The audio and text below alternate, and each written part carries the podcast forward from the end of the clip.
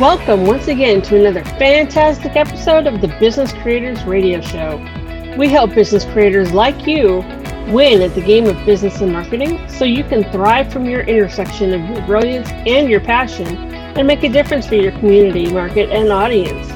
Please take a moment and visit our website, www.businesscreatorsradioshow.com. You'll find hundreds of episodes covering a breadth and depth of topics relevant to you as a business creator and links to subscribe via your favorite network so you get fresh episodes delivered straight to you.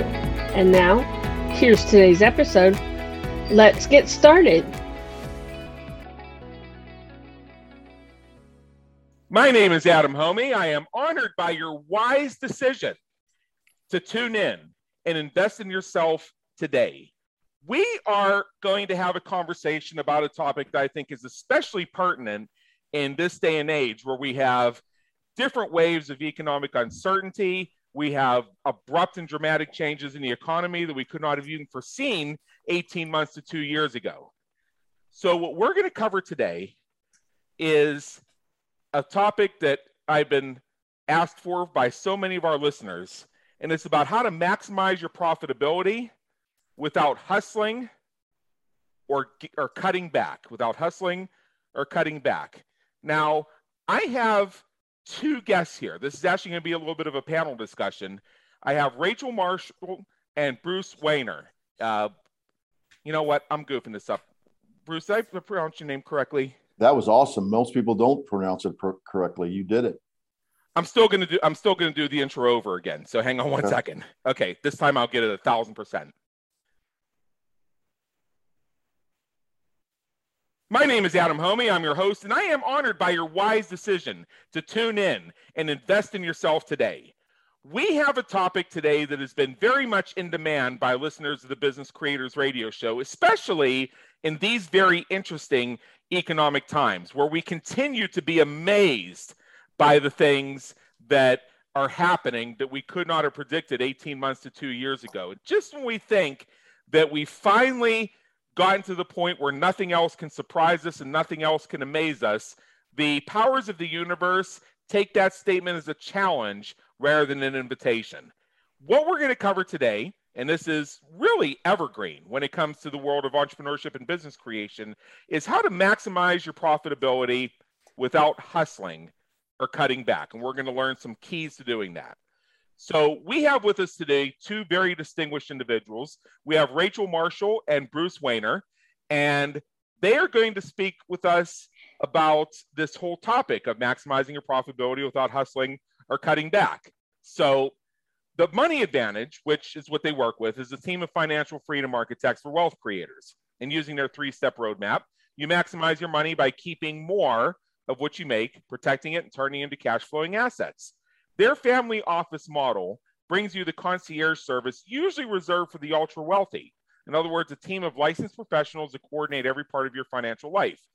This includes strategies for cash flow, long term tax reduction, estate and business legal planning, creative whole life insurance strategies, privatized banking, and alternative investments. You've got my antenna up with privatized banking and alternative investments, and we'll get there shortly. But first of all, Rachel and Bruce, come on in. The weather's fine. Awesome. Thank you, Adam. It's a pleasure to be here.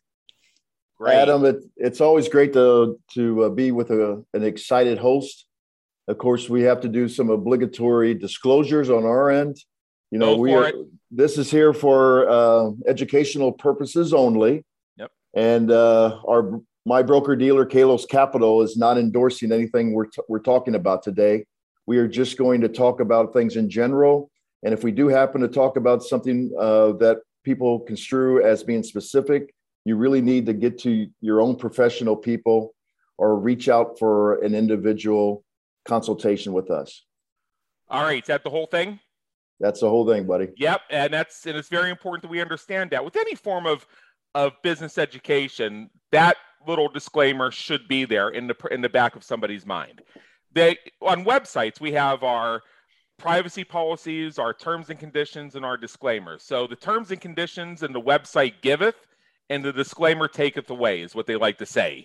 so by the time so the by the time you're done officially it's legally entertainment value. So I certainly appreciate where you're coming from. And I do urge everybody when it comes to your money, when it comes to your finances, when it comes to your wealth building strategy and your wealth protection strategy, always do your due, due, diligence, always do your full research, and always make the decision that aligns with your truth for your reasons. Don't just listen to a marketing pitch, listen to a professional with experience who understands how it works and has your interests in mind. Now, before we get Amen. into the topic of today's top of today's discussion, uh, could you guys just tell us tell us a bit in your own words about what's brought you guys to where you are today, serving business creators from your intersection of your brilliance and your passion? Well, that is an excellent question. And I love that you talk about creating business. So, we'll Great. talk a little bit about why we created this business. So, my husband and I, not Bruce, Bruce's business partner and right. co owner, but my husband and I, Lucas and Rachel, decided we really love the idea of being able to create some kind of business and investments after reading Robert Kiyosaki's Rich Dad Poor Dad, I'm sure probably all of your audience is familiar with this book, right? Yep. So the idea of being able to move over to the right side of the quadrant and have money working for you, not just trading time for money, not just being an employee, but really also not just being self-employed either, where you're still trading time for money. So we had this idea, let's start a business. And ultimately, we found the opportunity when I had my first daughter and I was a stay at home mom. I said, Hey, I can have all this time on my hands and let me go ahead and start a business. That landed us into the health insurance sphere, which then helped us to understand a little bit more about insurance in a broader perspective and really helped us to focus on figuring out what we needed to do personally to maximize our cash flow and be in financial control. And so that really led us to helping people with their money and really optimizing their financial strategy in their life, which led us to meeting Bruce and the team over at E3 in St. Louis. I'm in Virginia. And right. that relationship really turned into a way for us to be able to provide additional content and value for people who were saying, Hey, I'm making money, but how do I not just make money? How do I create wealth?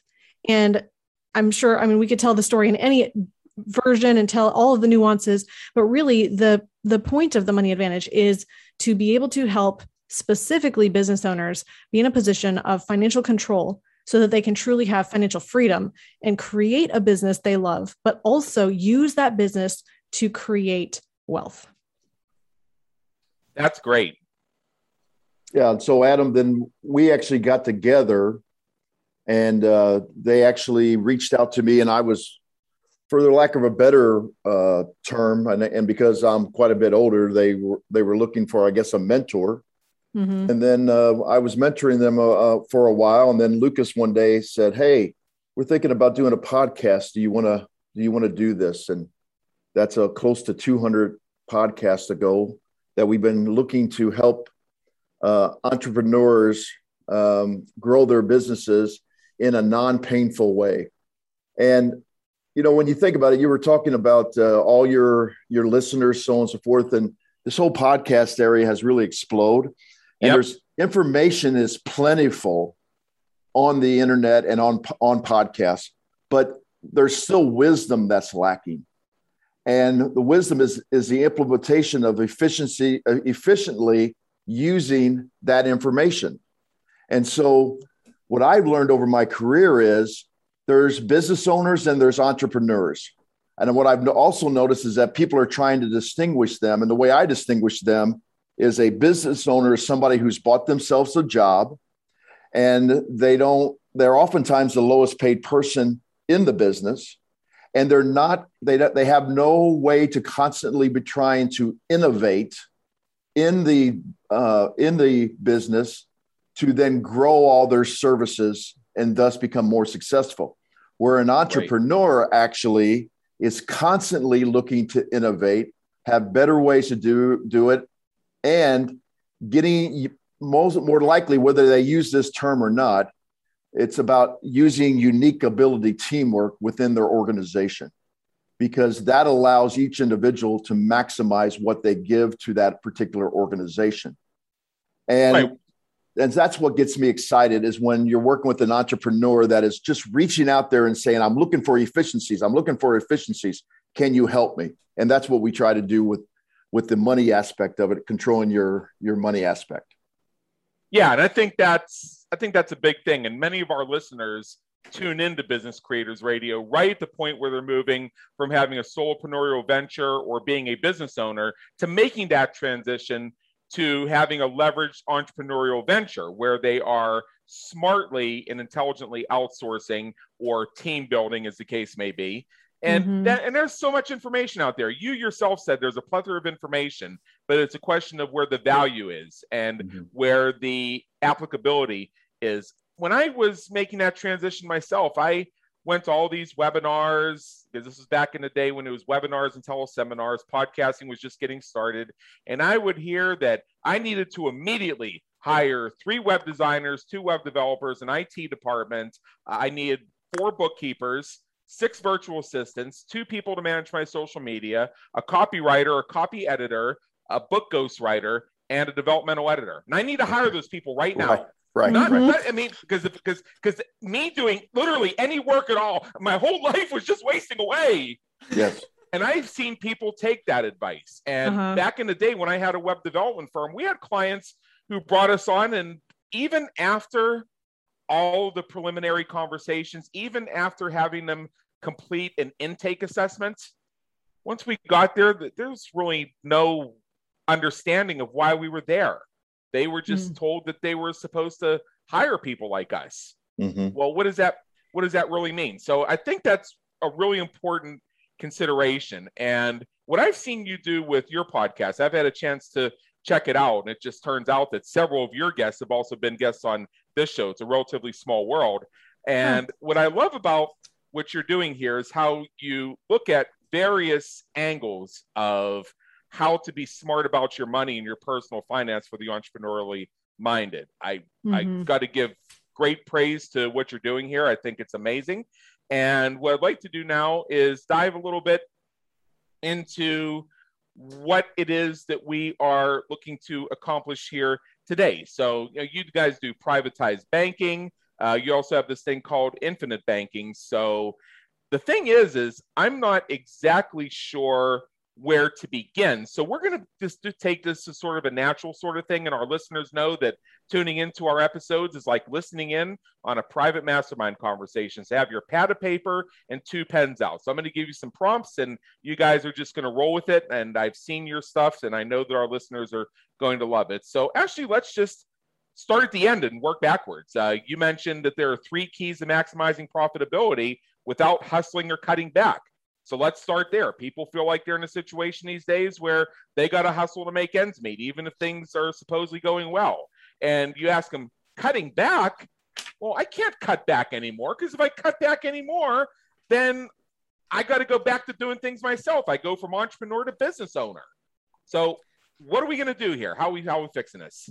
Well, I think what's really interesting is that we talk to people on a regular basis that would say, you know, I make a good income but I'm not moving as quickly as quickly as I'd like to forward towards having retirement or a yeah. sense of financial control or I, i'm just not making the progress that i'm wanting in my financial life and i think what really happens is that there's a disconnect between making the money and then really turning it into wealth so when we're talking here about the idea of maximizing profitability i i really would go back to the first key is that you need to focus on profit first. I'm going to give a huge shout out to Mike Michalowicz, who we've had on our podcast multiple yep. times. And he talks about you really want to have profit minus expenses equals well, why am I forgetting here? Oh, profit minus expenses equals income. Normally, you're going to have your income and then you're going to go ahead and take out your expenses, and what's left over is the profit.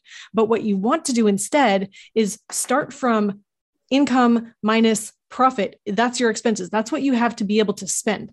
And you want to be in a position where you're saying how do i portion out the profit first from whatever i'm making even if you're starting really small? And adam i know that you talk about mindset on your show and that mindset is really key to being able to be profitable because it can be really easy to just have all of these bleeds in our business as in our personal life where we end up spending everything that we make and that's called Parkinson's law where uh-huh. we have more income coming in and now all of a sudden we need a bigger car and we need a bigger house and we need to flaunt that wealth a little bit more and we need to hire all these things and we need better technology in the business and before you know it all of that income has not actually got you any closer to your ultimate goal, which is truly financial freedom. So I would say the first key is to recognize that profit is something that you should take starting right now, not waiting until you have a certain revenue target or a certain threshold before you start taking profit. Yeah, and the way that that can be accomplished because Adam, like you said, it's a you know, it's human behavior. So people are all we were we've been taught that all this is a grind you know, starting a business is a grind. Don't don't expect any profit for five years, and most businesses fail, and you're going to grind through this. And so, I really believe there's some self fulfilling prophecies that happen with this with this, and so you have to overcome that mindset. And and what you really need to do is, is as Rachel said, is and she doesn't mean like just figure it on a piece of paper. She, we're actually talking about setting up bank accounts where you're taking revenue and a, a, percentage of the revenue and putting it into a profit account right away.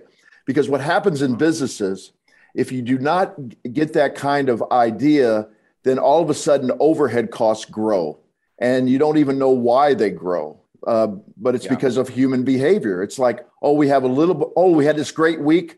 Why don't we do this to, and we will actually sell more of that and you and you don't even do the research to see if it's going to happen or uh-huh. or they say okay we need this item like in a dental practice we need this item and oh yeah we only need about uh, three dozen of them to get us through 90 days but if we buy if we buy 10 dozen of them we actually get a, a, a price break on that but those 10 dozen might might uh, last you for a year and a half, but you've sucked cash flow out of the business uh, in, in, in literally a one week time period. And so yeah. those are the kind of things that we talk about. You can do this without even the pain of saying, oh, I got to cut back, I got to cut back. You just have to look at what we call cash flow awareness. You have to be aware where your cash is flowing and, and as you know, as talking to entrepreneurs and especially business owners, is they are trying to do everything within their business. And that doesn't allow them to work on the business and only allows them to work in the business. Yeah. So that's what we're talking about as far as taking profit first. And if you're doing too much working in the business, then you don't have the energy to work on the business. It goes exactly. back to the analogy of the cobbler's children who go barefoot. Right. And mm-hmm. when you mm-hmm. mentioned how you know companies or ventures may have a good week so they say oh let's go get some stuff. I immediately thought of a cartoon that was very popular in the training and development space around 2003 when e-learning was first getting hot. And mm-hmm. it showed the director of training development in the cf in the cfo's office or the ceo's office i can't remember which and the the c person sitting behind the desk said oh this e-learning thing. Well I don't know what it is, but if our competitor has one, order two of them. Mm-hmm. And, exactly. and, and and I think and what I immediately thought of is sometimes that's about the level of this thought that goes into decision making. It's like, well, our competition has one, so we're going to have two, or our competition does it, so let's do it too, or hey, I saw, I just saw this ad on my LinkedIn or my Facebook, and this guy, uh, he's talking about uh, he's talking about optimizing our copy. This this woman, she's She's talking about uh, how to increase our cash flow through our direct messaging strategy. We got to buy that right now and have it implemented by Tuesday. Mm-hmm. I, in my early days as an entrepreneur, one of my first clients uh, wanted to get involved in uh, purchasing Google advertising. Uh, this was at the tail end of what was known as the Google Party, and he had this idea that I could do it. And I have about as much interest in social media advertising as I do in lobotomizing myself with a butter knife without anesthesia. I'm not even interested in hiring somebody to do it for me, much less even being involved with it.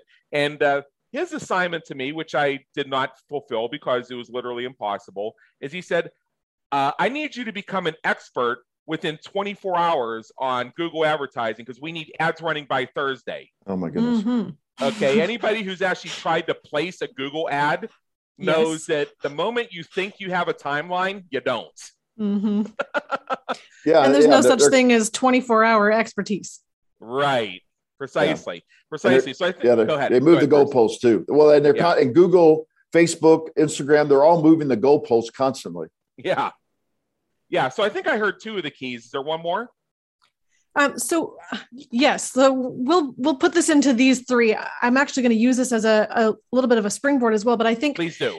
the what's really important in recognizing that you need to maximize profitability is having a different mindset because the typical financial mindset is this make the money invest the money get to a certain dollar net worth and oh by the way when i get there i've arrived. Now what do i do? Now i have to figure out how to use this lump sum of cash to make it from today until the end of my life without running out of cash hopefully still leave a legacy for my kids and hopefully you know maybe i even reverse mortgage the house but i don't want to end up with no money and i certainly don't want to run out before i run out of days.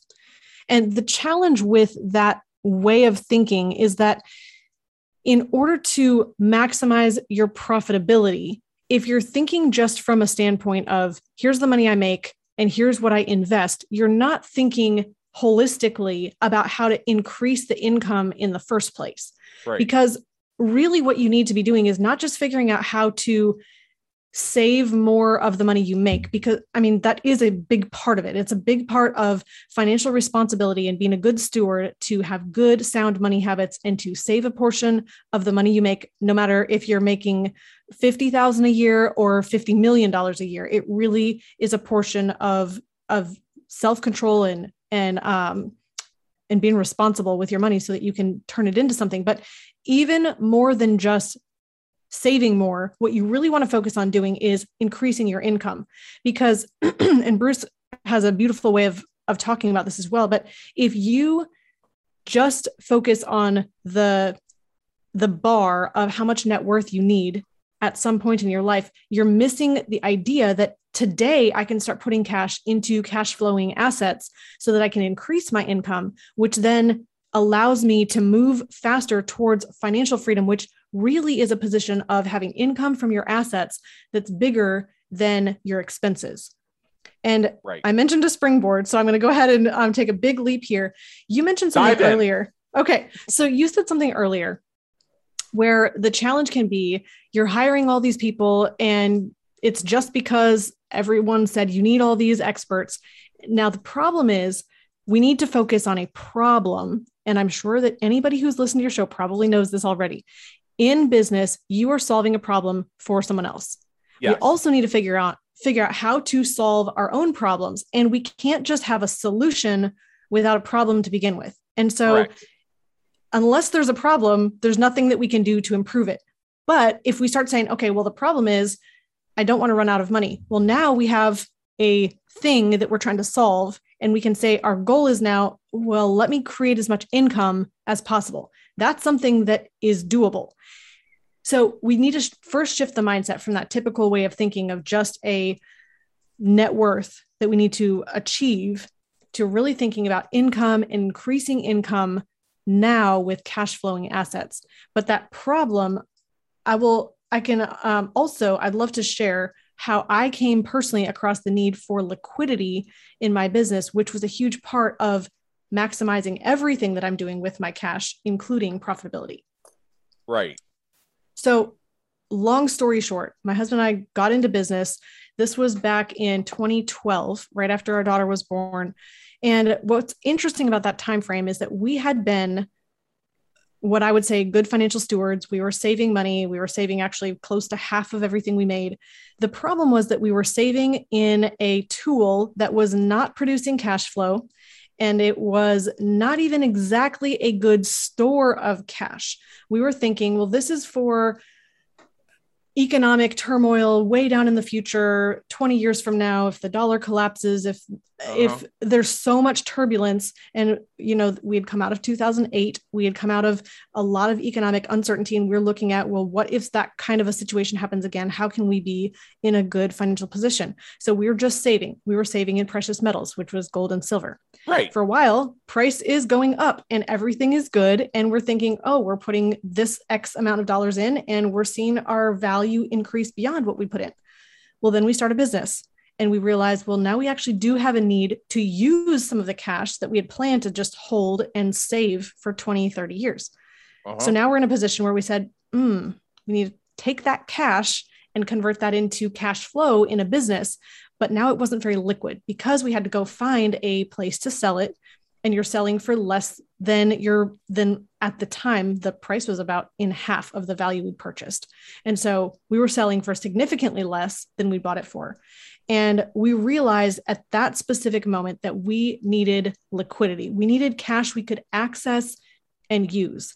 And so what i would say the message that i'm really wanting any business owner to hear is that if you are going to maximize your profitability you can't just make money spend it all on inventory, or even invest it all for the future, you need to have a place that you're storing cash that you can access and use. Because the key to really building financial freedom is having cash that's accessible for opportunities that you're going to need to seize along the way. Yeah. Uh, you know, this may seem off topic, but just give me a minute, and I think uh, uh you think you'll see the linkage. I was thinking of how our programming on this and how it pertains to our mindset gets messed up from the very beginning. And I have a brief personal story here. Some of our hmm. listeners have heard variations of this before. So, yes, for those who tune in every week, I'm going to tell you again about my 1988 Chevrolet Camaro. I bought this car in 1994, the week I went to college, and my plan for it was to build it into a system car, which means I was going to put in a rad competition level stereo system. For two years, I uh, had my part-time job that I saved a lot of the money from, what I go, what I didn't use for entertainment in college, and I bought the components of it piecemeal. I had some friends on the auto sound competition circuit, and like every three months, they were dumping their state-of-the-art equipment on the market for 10 cents on the dollar because uh, some other company just released the latest version of subwoofers they should have, and they were looking for that extra one SPL. But hey, I just wanted the thing to boom really loud, right? So mm-hmm. I spent two years building this huge inv- oh, i'm going to use the word inventory because the analogy actually applies. Uh, mm-hmm. but it actually just a stack of all the components of the system. And i kept it up in my bedroom to the point where i had everything i needed to install it.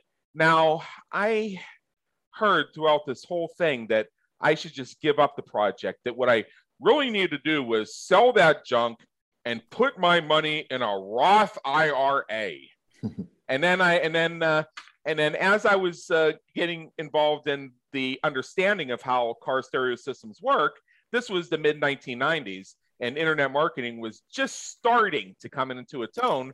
I saw some opportunities where I could get in on that marketplace and potentially become a reseller of custom interior accessories for uh, third generation F body cars from General Motors. That's your Camaros and your Firebirds for you know that mm-hmm. for people want to build competition systems. And the design of that car with the with the hatchback uh, and the glass and the curved glass is actually really good for creating a bandpass effect, which is why those cars were so popular. The same, hmm. you know, like with Honda, you know, Hondas were very popular because they had really good factory insulation. So a couple different reasons. But anyway, there's a big market for this, and um, and I thought about getting into it. I just didn't have the equipment to quite understand entrepreneurship and what it would mean to become a reseller or a distributor or how to build relationships with local installers or whatever it was. I, I just didn't have it and I didn't even know what questions to ask.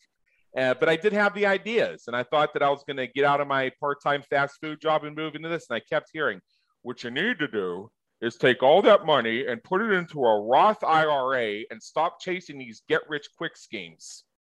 If somebody mentions the frickin' phrase Roth IRA to me one more time in my life, and I have one, is the best part. Uh, is, uh, is uh, goodness gracious. Now, the programming issues were is I we may have picked up in my little story there is I was already getting an inkling of the importance or the value of generating revenue because I'm mm-hmm. thinking, I'm thinking I have this avocation or hobby that's really exciting to me. And I, hey, if I, I, I have, I'm probably no more than half a step removed from a market where I could link a buyer to a seller and make real money off of this. I just don't know how, and I don't know who to ask to help me. Mm. That's pretty much all it was. Now, imagine if I had gotten some more feedback along the lines of, oh, that's interesting. So you want to sell custom kick panels for the for the third generation Camaro Firebird? Yeah, that's a real issue with the way they put their four by sixes up on that tall dash. Uh, yeah. So if you were to become a distributor for this company that sells them, you could do X, Y, and Z, and you could make yourself a nice piece of revenue simply by having a website with a payment link up. Okay. Mm. Uh, if I if only I knew the answers to those questions back then. Uh, but the it, but the issue is is I was told that I should take money and I, I was told I should take something I was extremely passionate about and just cash out and put the money somewhere. Mm-hmm. Now it's and, and then I was also told uh, I was also given a lot of pressure that I should quote unquote enjoy college, which means don't have a part-time job while I'm in college. Well, mm-hmm. I went to Penn State. Do you think you do you think you can make it through Thursday night at Penn State without an income? right. I I was I was thinking I was thinking I don't have to I don't want I don't want to worry about my beer money. So yeah. that's really what the idea of having a part-time job was about so that I could fund my Thursday night, my Friday night, my Saturday night, and, you know, et cetera, et cetera, et cetera. And I didn't have to eat in the dining commons every day. That was my bottom line. I just wanted to be able to enjoy those little things without having to stress over it. And if uh, and if working in the dining commons three lunches a week and making 120 bucks a week doing so was the thing that filled the gap, what was so bad about that? In fact, in a way, I'm thinking of this is cool. Now I can just generate the money on an ongoing basis rather than tapping into my savings account. This mm-hmm. this this works for me. Uh, yes. So, but again, but again, it was that whole misguided thing that somehow having a part time job was tapping in and ruining my enjoyment of college. I should be enjoy. Yeah, I enjoyed it a lot more when I didn't have to worry about how to come up with money for my Captain and Coke ten o'clock Thursday night. yep. and I, and, yeah. I, and I think this and I think this kind of comes back to the to the main theme of in the title of our conversation here maximizing profitability without hustling or cutting back. Uh, not going out on Thursday night was not an option for me. Yeah, mm-hmm. and that would have that, that would have been my cutting back right. if I'd have yep. been forced to quote unquote cut back. That wasn't happening. Correct. And and you're absolutely right. So you know you you brought up a lot of ideas uh, that I have when we talking uh, with different people, not only on these podcasts but also I'm a, uh, in the St. Louis Business Club, and we have a mastermind discussion like this all the time. And I'm just going to tell you what happened. You know, we've only been in the financial services industry the way people think about it. And I bet a lot of your listeners are 40 years old and less. That's about right. Yeah, and uh, the, the, it really only came to be after 1979 when the 401k came about. Yes. So, so it's only been around for about 40 years. And really, only in about the last 30 years has it ramped up. And so here's what they try to do in the in the industry. And by the way, I'm a financial advisor, so I'm a part of this industry, but we we like to look at things differently. Do you need to read your disclaimer again? No, I don't. uh, but here, but here's the deal.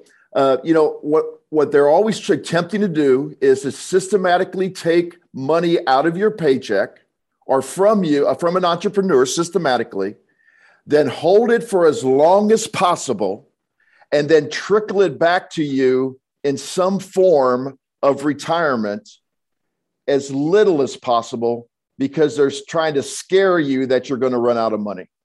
Yes. So I'm going to give your listeners an example. I'm working with a, a very successful restaurant, um, the Money Advantages, uh, in the Boston area, where there's two brothers own it, and they pull about $350,000 a piece of profit for them out of the out of the restaurant a piece. And they're mm-hmm. thinking about they're thinking about selling for 1.8 million a piece. Well then he turns to me and says okay i'm going to have you take that 1.8 million dollars and i need you to generate you know my retirement. And i'm like well let's just think about this. If we can get a safe rate of return, what would you what would you think we could get as a rate of return?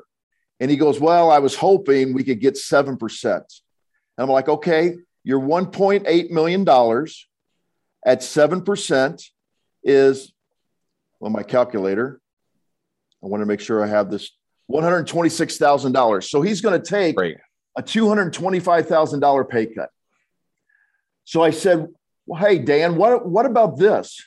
What if you instead you went out and found the brightest person you could find and you paid them as your um, mentor, or you were the mentor, I said the mentee, you paid them seventy-five to hundred thousand dollars to do the things that you don't want to do, and then you just keep living. You and your brother just keep living off that income. Yeah, you're going to have an additional expense, but now instead of only having about one hundred twenty-six thousand dollars a year, you're going to have that hundred minus the three. You're going to have two hundred fifty thousand dollars. You're going to double your income. Now, the the uh, the the investment industry would say you're crazy. You just gave, and I'm not a saint, Adam, by any by any means, but they they are going to uh-huh. say you're crazy. You could have had a you could have had 1.8 million dollars under your control and made fees off of it and commissions off of it and so on and so forth.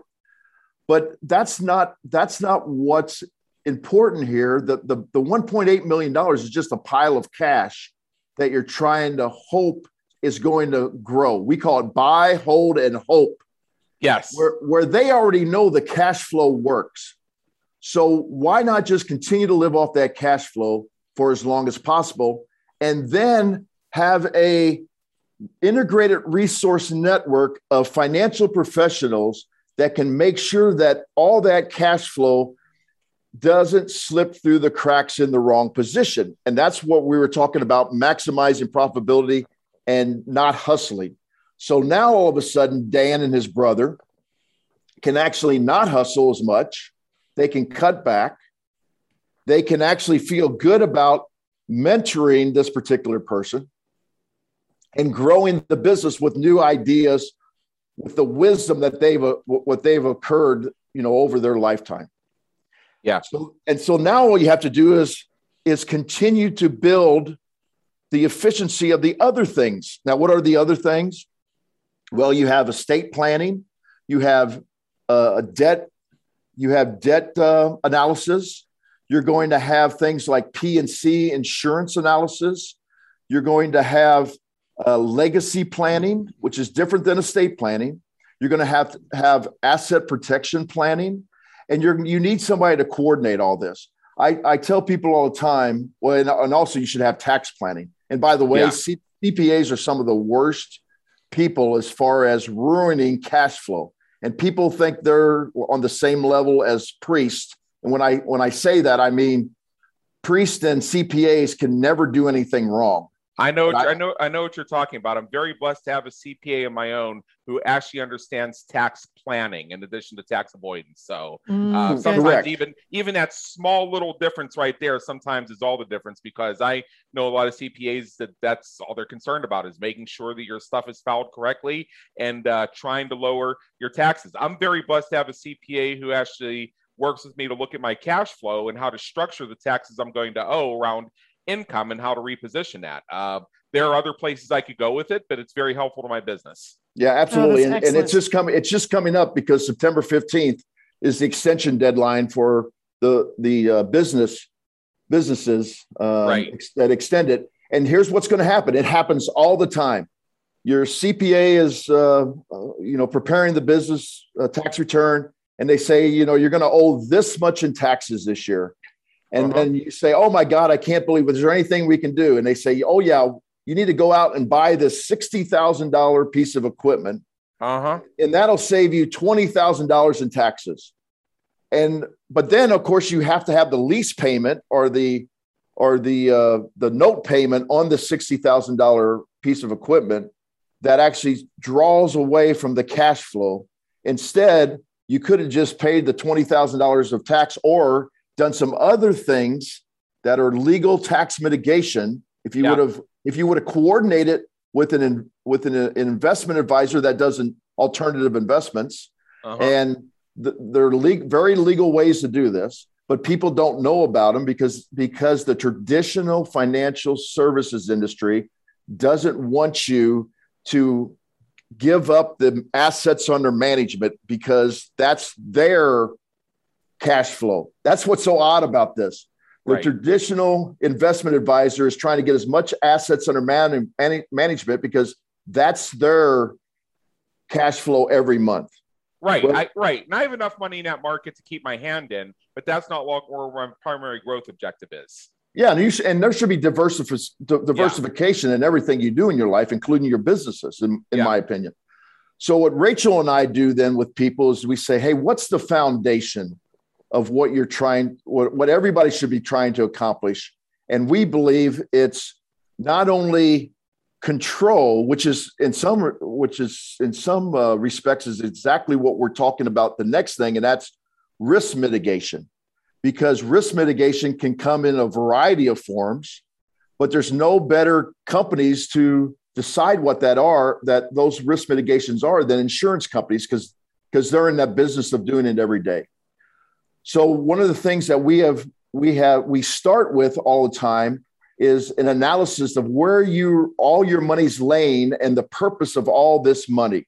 And yeah. then we go through a cash flow awareness exercise and then we go through a risk mitigation exercise. And then we determine where is the best place that your money can lay so that you have safety, liquidity, and growth in a, in a way that can benefit your business. And the best place that we have found in today's low interest rate environment is specially designed whole life insurance contracts. And, and it's often referred to as infinite banking, but other people refer, refer to it as privatized banking or bank on yourself or so on and so forth. And I tell people, don't even get don't don't get fooled by all these other monikers. You should just go to the source, was the Nelson Nash Institute, which Nelson coined this strategy as the infinite banking concept. And the reason he reason he said that is there's an infinite creative ways to use it and you're turning your money uh-huh. over to one of the greatest institutions on the planet, and that's insurance companies that take care of people's monies better than Wall Street, better than the banks, better than institutional uh, investments, better than endowments, so on and so forth. And so that's what that's how we show them to gain better control with their with their assets. Yeah, I think that's great, and I appreciate you defining infinite banking. You know, I I remember when I was in the third or fourth grade and we were given an assignment in class and the, and the question was as follows. If you won a million dollars in the lottery today, what would you do with the money? Now, I turned in now I turned in my answer which was, and again, you have to remember I was on about the third or fourth grade, and I certainly wasn't a financial advisor, and I didn't know nothing from nothing, and I didn't even understand that you give half of that to the government before you even see it.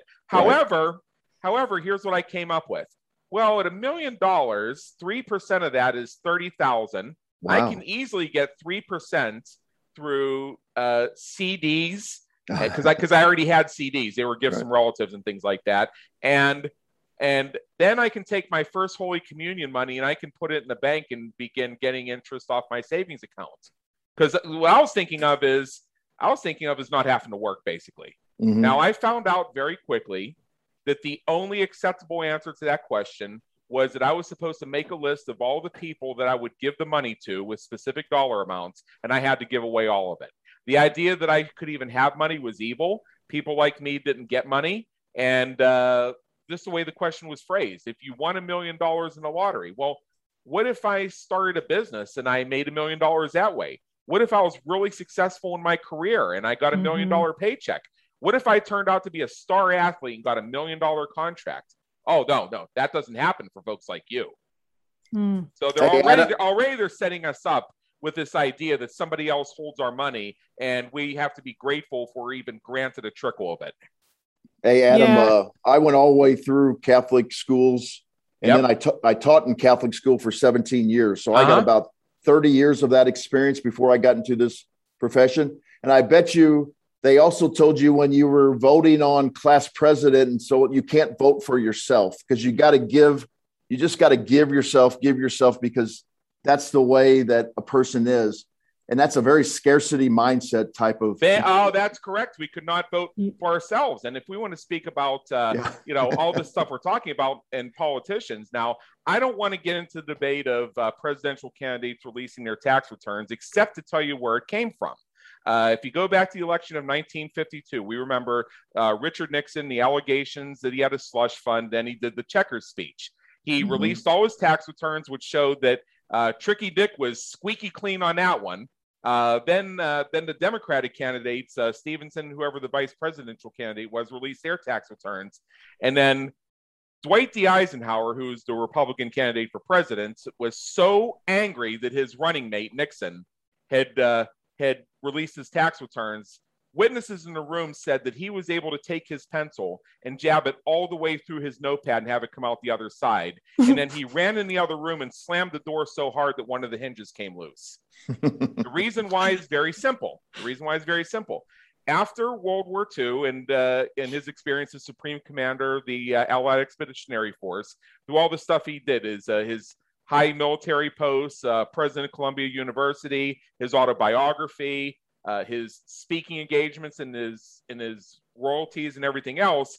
He had gone from being that poor Kansas farm boy to a millionaire, mm-hmm. and he understood something that so many people don't, unless they're in this conversation here or they understand what we're talking about. Taxation strategies for the rich, tax mitigation strategies Eisenhower understood that the average American voter would never understand that he employed tax strategies for the rich for the rich to lessen his tax burden, and he was just another one of those greedy freaking millionaires. Mm-hmm. Because he because they would not understand that people at his level did not just simply file their 1040 EZ. Right. Yeah, mm-hmm. and, reg- and, regardless of what you think of uh, of Donald Trump's residence, reticence to release his tax returns. Um, and this, you know, I don't really want to debate this. I've had I've had a theory about this for a long time. Is that uh, and yeah, remember in the 80s and 90s when the real estate thing happened, he took a bath and he was 82 million dollars upside down. Oh yeah, yeah. I believe that he amortized. I believe that he amortized or mitigated his own income so much that it took 30 years to make up for it so he probably spent 30 years paying a nominal $1 tax. That's yeah, what exactly. I believe happened. And yeah. the American voters wouldn't understand that. Now, where the sources of his money came from and and uh, German banks and everything else, that's not, I think, what I'm getting at here. What I'm just saying is here you have somebody who's a billionaire and he's trying to explain to the typical American voter um, who's programmed with all this poverty mindset that mm-hmm. he used a legal tax strategy to mitigate his tax liability so he could keep the lights on in his businesses. And they're mm-hmm. going to say, oh, he's another greedy billionaire, another crook. Yeah, yeah and, that, and that's how people are programmed. That's why they have a yeah. hard time rising to this level. And this isn't right. about whether Trump is good or bad, or Nixon mm-hmm. was good or bad, or Eisenhower was good and bad. It's just it's just a matter of that understanding at the base level, the basic level rather, uh, that is so poisoned by this idea that you can't vote for yourself for class president. Right. And if you keep any of the money you won in the lottery, you're a greedy bastard. Right. Yes. Actually, you know, it's interesting. We've had Rabbi Daniel Lapin on our show a couple times as well. He wrote a book called Thou Shall Prosper. And in that book, he gives 10 commandments for financial success. I'm not sure exactly what the tagline is 10 commandments for wealth or something like that. And the idea, he actually talks about charity in one of them and how, I mean, charity is good. And yes, you want to be able to give in that way. But he talks about there can be this mindset in a lot of people that when I give via charity, that is benevolent. But when I make money in my business, that's greedy. And he said, you know, the real truth is, though, at the foundation of true business and you probably know this and intrinsically because you're talking about being a business creator it's the same thing as being a wealth creator. You can't create something if you don't understand how to create it in the first place because you have to fundamentally provide for a need and provide value to people. Real businesses cannot exist by just ripping people off and being greedy. They right. exist by finding a need and satisfying the need of people and really understanding i mean we have amazing technology available to us because of businesses that were innovative and really thought about how they could provide value to people. And when you really think about it, that's what all business is. Fundamentally, it's trading, well, it's giving value and dollars are a result of that. So I think it's just, it's very interesting. Um, as you're just talking about, there are strategies of tax mitigation, there are strategies of building wealth that the wealthy have used for a very long time. That now that they're becoming a little bit more popular, like infinite banking. We're talking about that. A lot of people are using that almost even as a buzzword now. And I'm thankful that it's gaining traction, but it's not new. It's not this newfangled thing. It's that there are strategies and principles that the wealthy are aware of that everybody can have access to if they're willing to open their their eyes and their mindset to be able to see them. Right. Yeah, I, I agree entirely. So you remember in that movie Wall Street when the the character played by Michael Douglas, Gordon Gekko said that greed is good? Mm-hmm. He didn't. Oh, I, yeah. I mean, I know that's what everybody quotes. I, to be honest with you, uh-huh. I've never seen. I've never seen the movie. Yeah, I, I, get people on this all the time. I ask them, "What's that famous quote?" And they say, "Greed is good." Mm-hmm. Well, that's not what the character said. You can go back and watch the movie, and there's a hundred clips of that scene on YouTube. You can, uh, any of our listeners can go in ten minutes when we're done. Go look it up and see for yourself what he said is greed for lack of a better word is good there was a there was a little bit of nlp in there that mm-hmm. he used mm-hmm. to change and shift the definition of what greed is because we were taught that when if you brought if you brought candy to school and you got caught the next day you had to bring a bag for everybody in the class because to have a candy bar for yourself was greedy you had to share now if you watch the rest of that speech after he says greed for lack of a better word is good the gist of the message that comes after that is about the power of life, liberty, and the pursuit of happiness, and how mm-hmm. we often are able to be altruistic by understanding the hierarchy of needs and fulfilling the basic needs. Mm-hmm.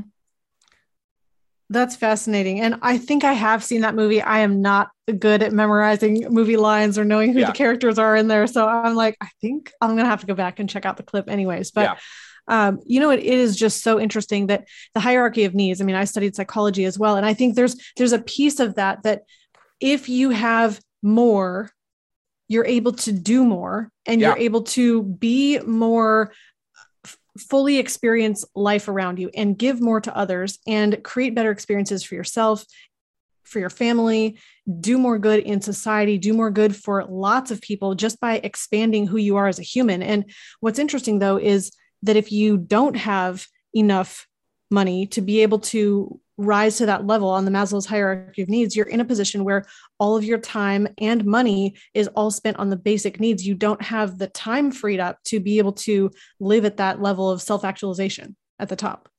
Yeah.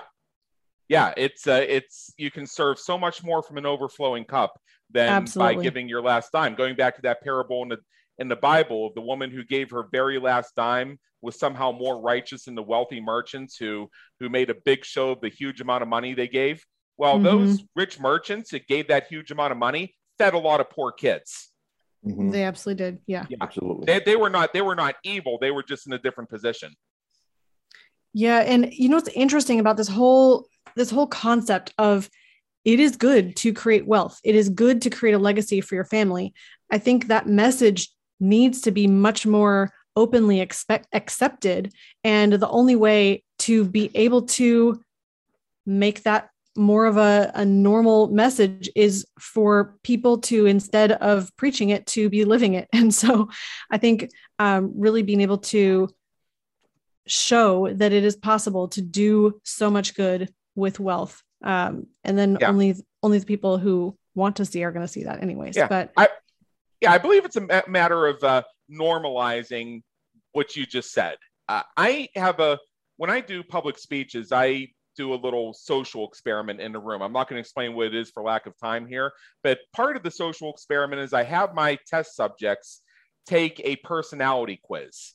And one of the questions on the personality quiz, and this is why I brought up the Gordon Gekko thing actually, is I ask the question, is greed good? And I give them three options yes, no, define greed. And I can tell you, I've asked that question about eight times conducting the experiment. And off the top of my head, I'm going to say that maybe 80 to 85% of the respondents checked off define greed. Oh, wow. I had a few that say, oh, absolutely, greed is bad. And then I had a few that said, no, greed is good.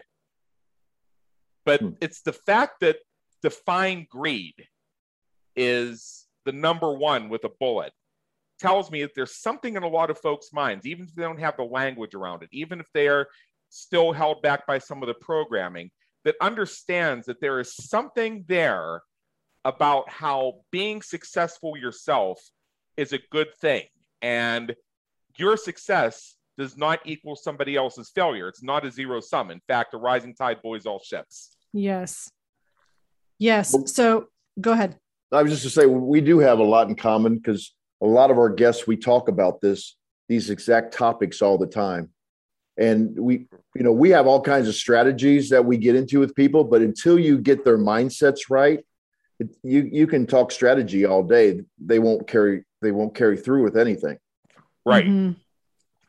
and that's actually what i was going to share as well. It's it's interesting that at the at the bottom the fundamental the foundation piece of any financial move that anyone makes really is uh, the principle. What is the principle you're that is always true about money? And if you can find the principle, then you can figure out what is the best strategy to help me achieve that principle. And then after you know the principle, then you know the strategy you're trying to use.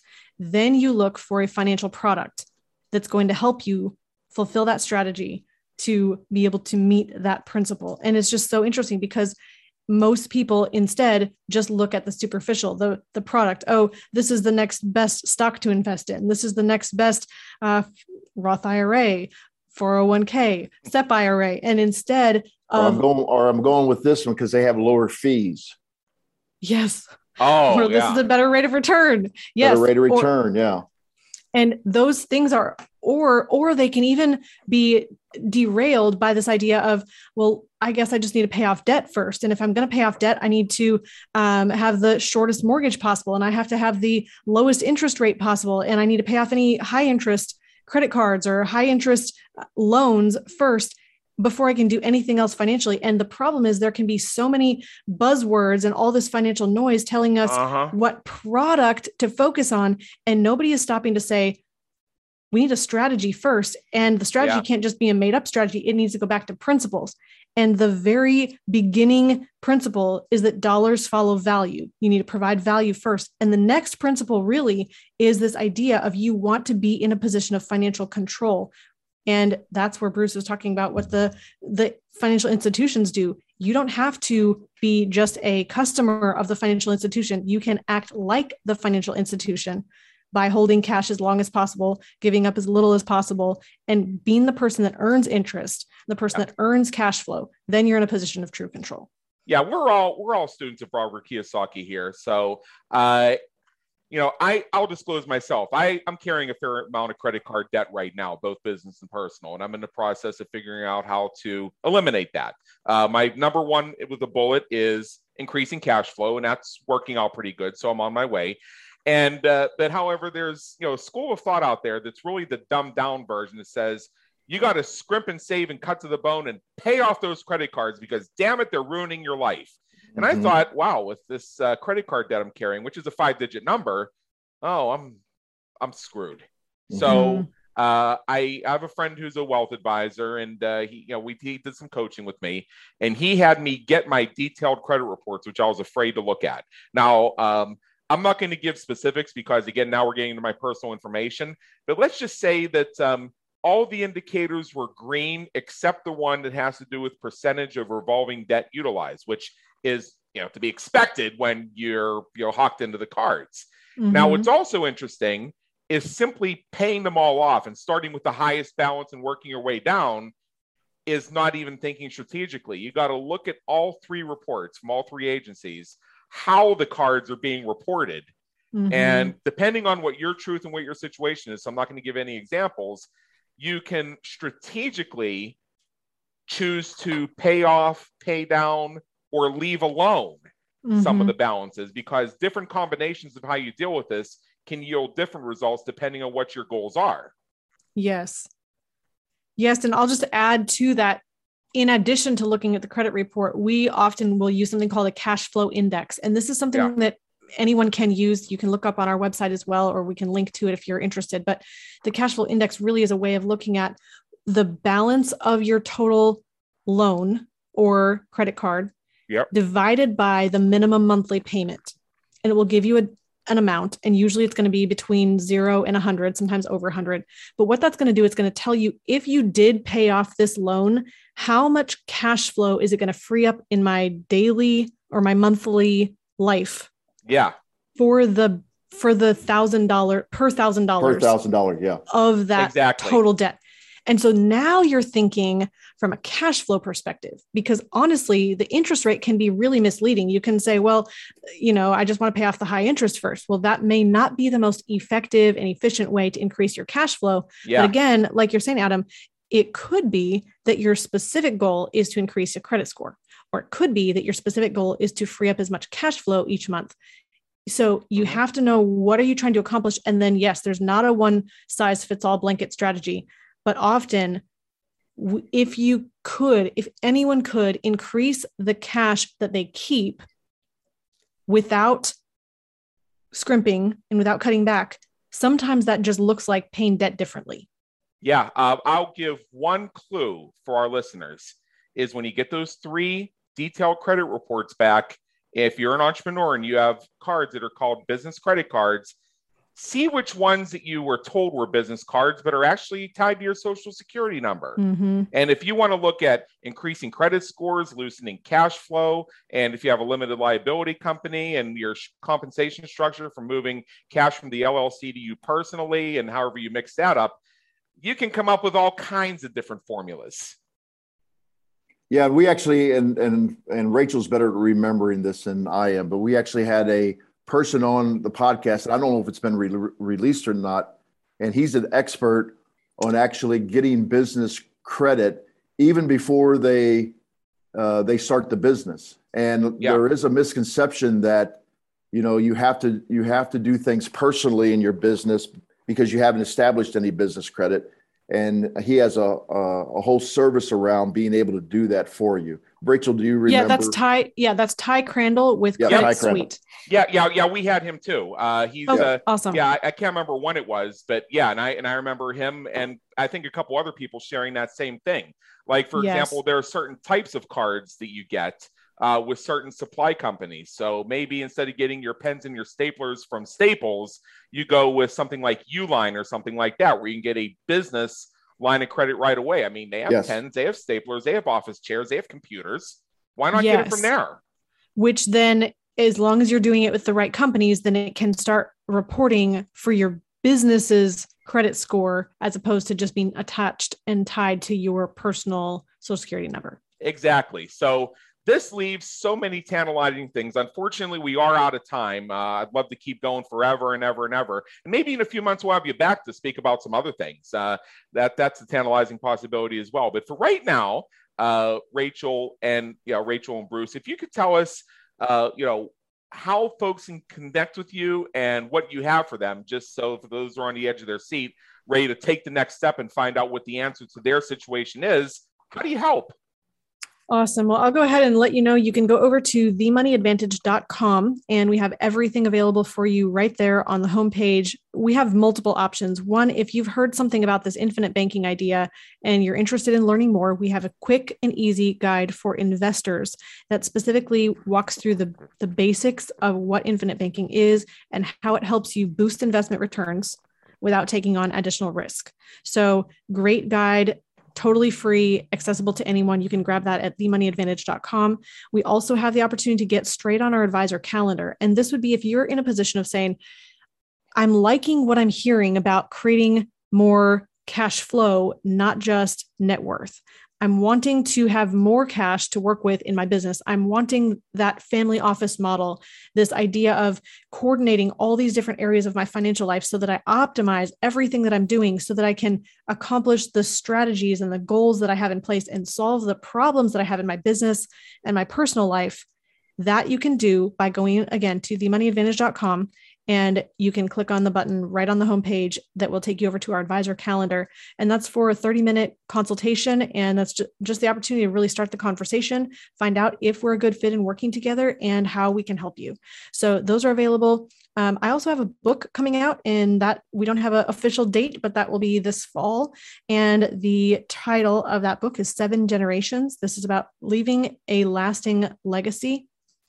And so that's my story of really just creating a family legacy based on uh, almost dying about two years ago and really what that did as a catalyst for me to really put foundations in place in estate planning and life insurance and then also really creating this family guidance system of mission vision values in our family that helped us to create a legacy. And we hope to help lots of families be able to create a legacy that way as well out freaking standing. Uh, thank you so much, Rachel and Bruce, for being with us so much here today. It has been an honor, and believe me, an education. Thank you, Adam. Thank you so much for having us, Adam. It's really been a pleasure for us. We trust you enjoyed today's episode of the Business Creators Radio Show. Check out our previous and upcoming episodes on our website at www.businesscreatorsradioshow.com. While you're there, be sure to subscribe via your favorite network so you get fresh episodes delivered straight to you. Until next time, have a great day. Take care.